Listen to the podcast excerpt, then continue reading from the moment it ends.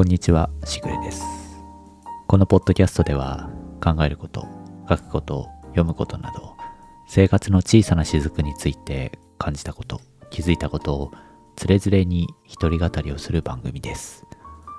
小雨が上がるまでのわずかな時間、寝る前のひととき、仕事の合間のあなたの耳のお供にしていただければ幸いです。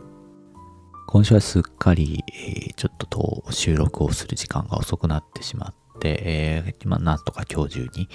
できればなと思って今録音をしています。日曜日の昼過ぎですね。今週は、えー前回ちょっと話をしたことの補足を少しさせてえいただきたいのと、えーあとは、えー昨日ですね、え前にいた会社の同僚の人たちに誘ってもらって、えー少しこう話をする機会があったので、えーちょっとまあその話をしたところで、感じたことというか、あまあ思ったことがあるので、その話を少しさせてもらえればなと思っています。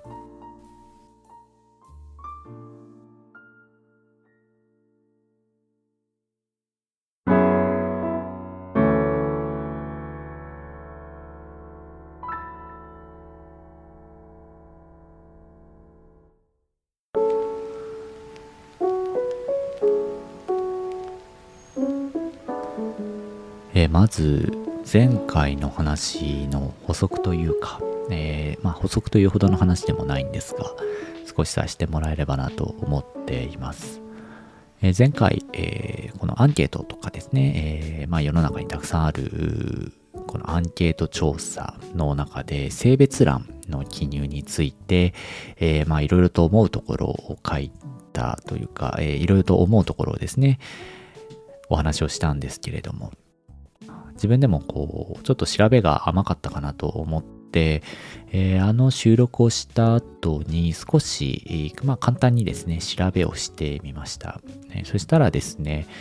えっとまあいくつか資料を当たることができましてそのうち2つほどちょっと補足的に、えっとまあその業界というか界隈ではまあこういう動きもありますよというところだけ、補足で説明をさせていただきます。え前回はその性別欄に、まあ、その他男性と女性ともう一つその他欄というのを設けることについて、まあえーと考え方によってはこれは結構その,、うん、その男性女性と答えたくない人への配慮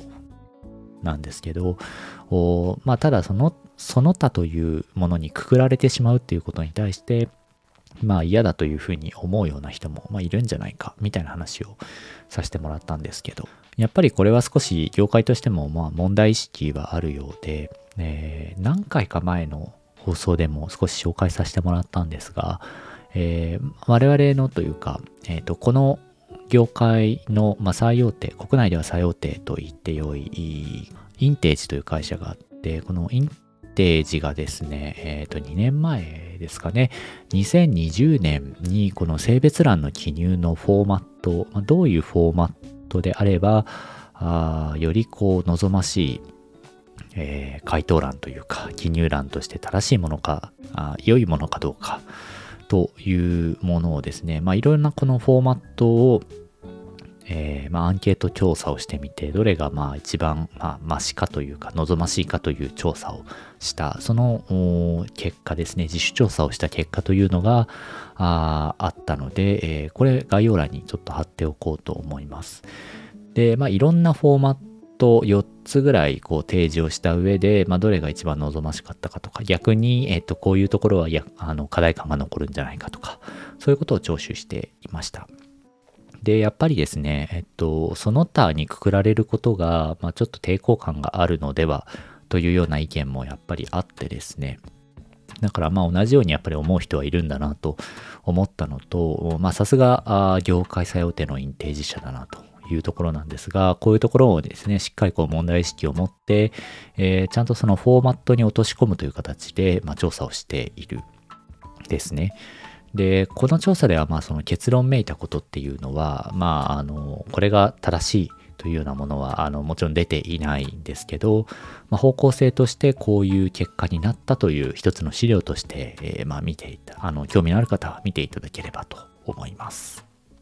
で、もう一つはですね、同じように、えっ、と、総務省がですね、国のワーキンググループとして、この性別欄、これはその、マーケティングリサーチのアンケートにかかわらず、まあそのいろんな自治体の、まあ、記入フォーマットであったり、アンケートも含めた、あ何らかのこのフォーマットを回答しないといけないという時の性別欄の取り扱いについて、まあどういう検討をした方がいいかというような、あまあ会議ですね。えー、ワーキンググループのそのまあ一応の結果というかですね、こういう課題感があってという資料が整理されたものが PDF で公開されていたので、えー、これも概要欄に貼っておこうと思います。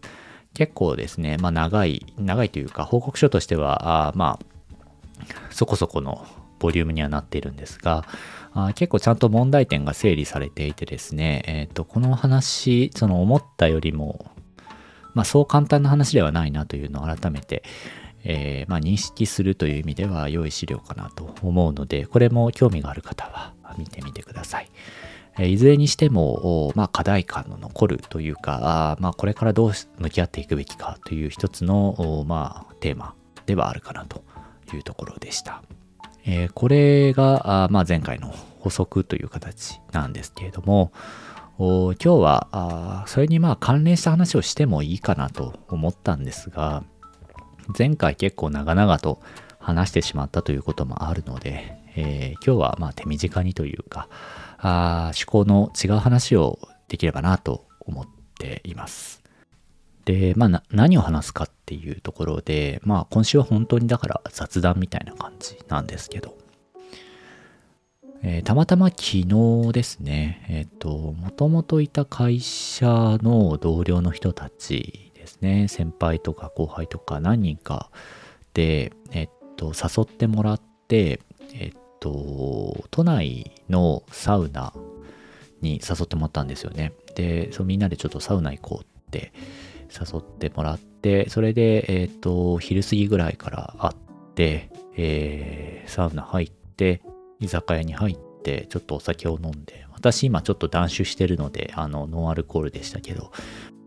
私も、まあ、年末とかね、そういうイベントごとというか、ところではそういう飲み会らしいことは一応やってはいたんですけど、まあ、実際ちゃんとした飲みの席に行ったのってそれ以来かなっていう感じだったんですが、昨日はそんなにものすごくこう深酒をするっていう感じではなくて、まあそのいい感じにそこそこお酒も飲んで、えー、話もちゃんとしてっていうことで、あの、会話自体もですね、あの、なんというか、まあ、そんなに、あの、根の詰めたような話は一切しないっていう感じだったんですけど、えー、まあ、これやっぱ雑談というか、あまあ、お酒飲みながらそういう話をしていると、そこの会話でこう何かこう学びが深かったとかですね、そういう話ではないんですが、改めて思ったのは、やっぱりその会話の持つその強さというか、あまあ、あと人と話すことの強さみたいなのは改めて感じたかなと思っていて、私はもうこうやって毎週毎週自分で何かこう一つ話すネタを決めて、えー、まあ何かしらこうやってマイクの前に向かって一人で喋っているですね。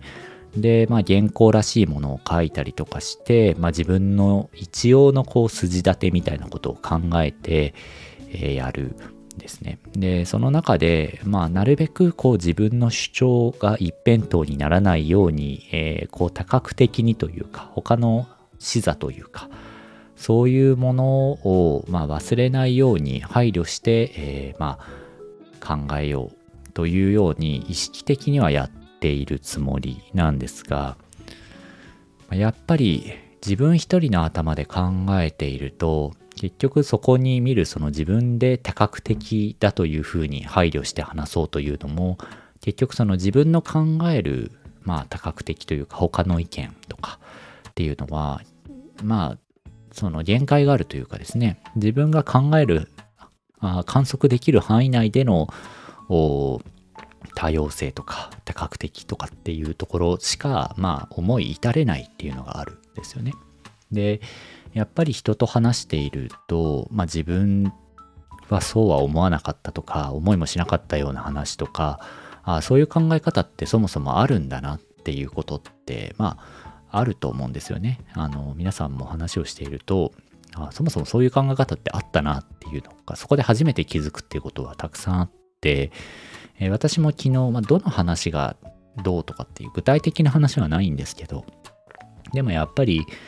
こう人と話すことで初めて、えー、そこが刺激されて自分の、まあ、視野が広がるっていうこともあるしあと思ったのはその他人とそのコミュニケーションが取れていればそれでいいかというとそういうもんでもなくってですね。えーと、例えばじゃあその友達とかその会社の同僚とかあという人たちと、まあ、仲のいい人たちとそのチャットとか SNS とか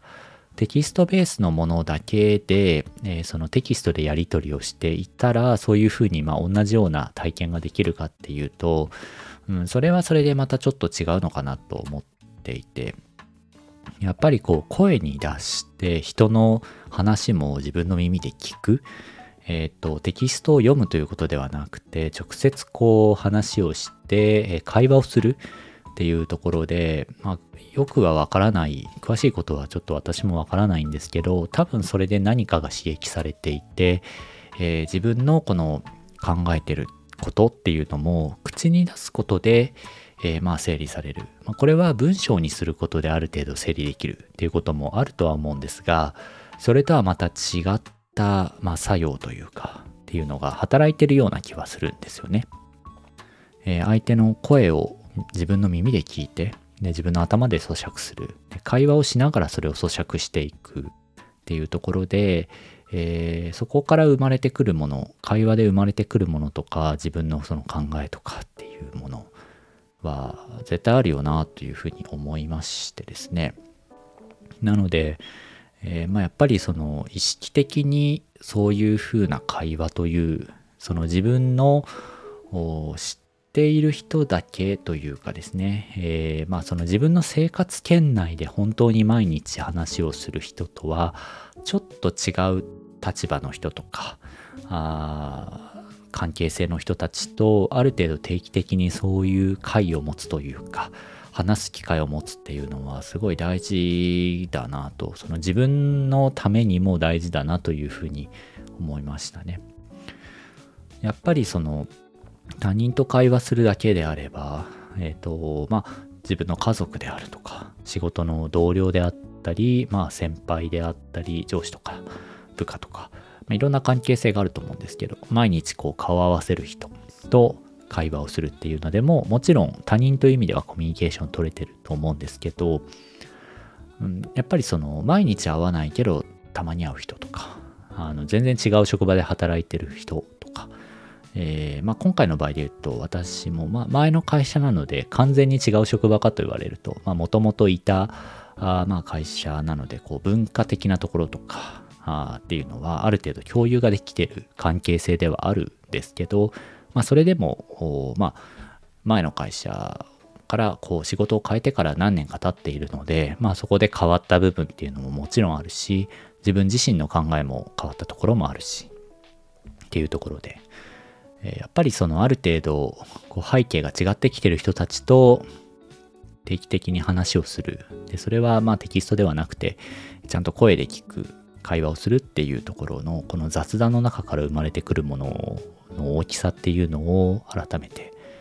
感じましたね。なんかやっぱり自分の視野が強小になっていたなっていうような気もしていて、うん、自分のこう経験してない世界っていうのはなかなかその自分自身の力でそこをこじ開けていく広げていくとかっていうのは、まあ、本当に難しいなっていうのを改めて思いました。なので、えー、まあ、これもですね、あの、ちょっと年初にこういうことをしていきたいという話をしたのと、まあ、結局繰り返しになるんですけど、今回はね、えっと、本当に誘っていただいてっていうところで、こういう機会作ってもらったので、えー、今度はま自分でですね、ちゃんと、ちゃんとというとおかしいですけど、えー、その機会をですね、あの、まあ、誘う側になってちゃんとそういうことを企画したいなというふうに思っています。えー、一緒に飲んでいただいた皆様、ありがとうございました。え、大変楽しかったです。また次回よろしくお願いします。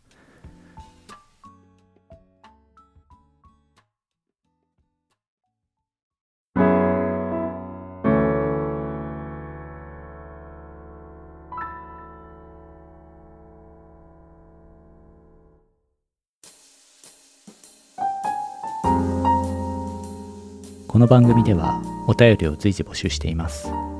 概要欄にお便りフォームの URL がありますのでフィードバックや各エピソードの感想その他気になることなどお気軽にご投稿ください。ご投稿いただいた内容はご紹介をさせていただく場合があります。